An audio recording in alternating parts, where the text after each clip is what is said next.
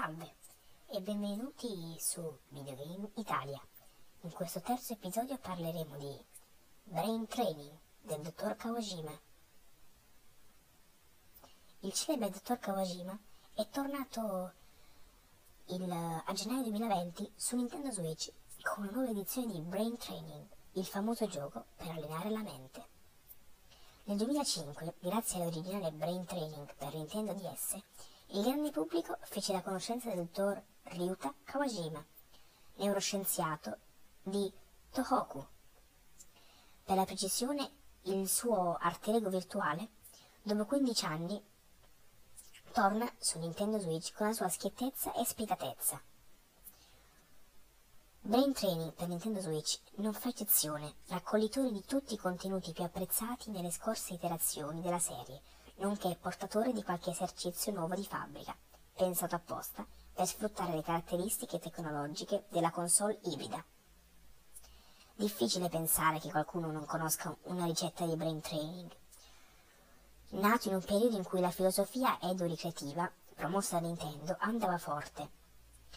Questo gioco genera benefici psicologici, via via più evidenti e soddisfacenti, gli episodi successivi al primo exploit hanno sempre mantenuto la formula base di inalteratezza, seppur mischiandone gli elementi in salse diverse.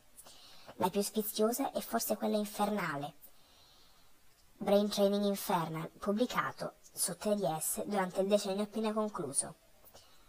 Vale lo stesso per la neonata edizione di Brain Training per Nintendo Switch. Fulcro rimane l'allenamento quotidiano, ossia la palestra, fare palestra, fa le palestre della mente. Alcune attività sono ad esempio l'adattamento del classico Dottor Mario o l'immancabile Sudoku, a cui la nuova versione del titolo aggiunge qualche esercizio totalmente incentrato sull'utilizzo dei Joy-Con, soprattutto del sensore ad raggi infrarossi installato nel Joy-Con destro dell'hardware. Di questa ultima tipologia c'è, nuova, c'è un nuovo gioco, Morra cinese, che richiede di sfidare il controller del, dalle guide puntare la telecamera in direzione della mano e quindi sfidare il software a suono di carta, forbice, sasso, replicando la forma vincente o perdente. Per inciso, il fatto stesso che certi minigame dipendono dall'impiego dei rilevatori IR suggeriscono che il nuovo brain training nasca per essere usufruito sul display dei Nintendo Switch standard, al contrario, i possessori del modello Lite devono accontentarsi di giocare esercizi basati sul touchscreen. Abbiamo diversi allenamenti come il formato dal contacubi, alzabandiere e, cant- e cantauccelli, il quale prevede nuovamente di staccare i Joy-Con dalla console, stavolta per confrontarsi con un secondo giocatore reale, in gare st- a stessare la velocità. Grandi novità di questo capitolo, il multiplayer. Con tre soli minigiochi non potrebbe essere altrimenti, ma rappresenta pur sempre un accenno di crescita per il brand, finora saldamente ancorato alla fruizione in solitaria. Siamo al cospetto di un brain training perfetto, con la proposta del, dei software che l'hanno preceduto, che questa release ha il pregio di reazionare e ampliare quel tanto che basta.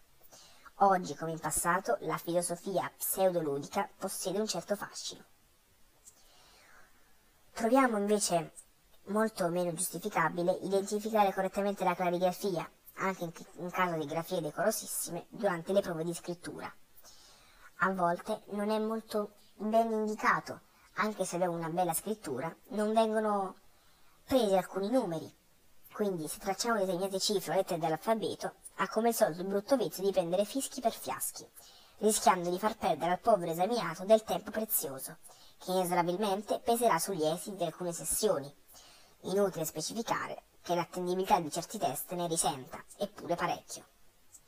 Quindi, in conclusione, Brain Training è senza dubbio l'incarnazione più sostanziosa fra quelle sviluppate in quel di Kyoto. Macchioline tecniche, sì, ma di un sistema di gioco che meriterebbe di essere messo a posto una volta per tutte. E anche per oggi è tutto da Videogame Italia. Un saluto, al prossimo episodio.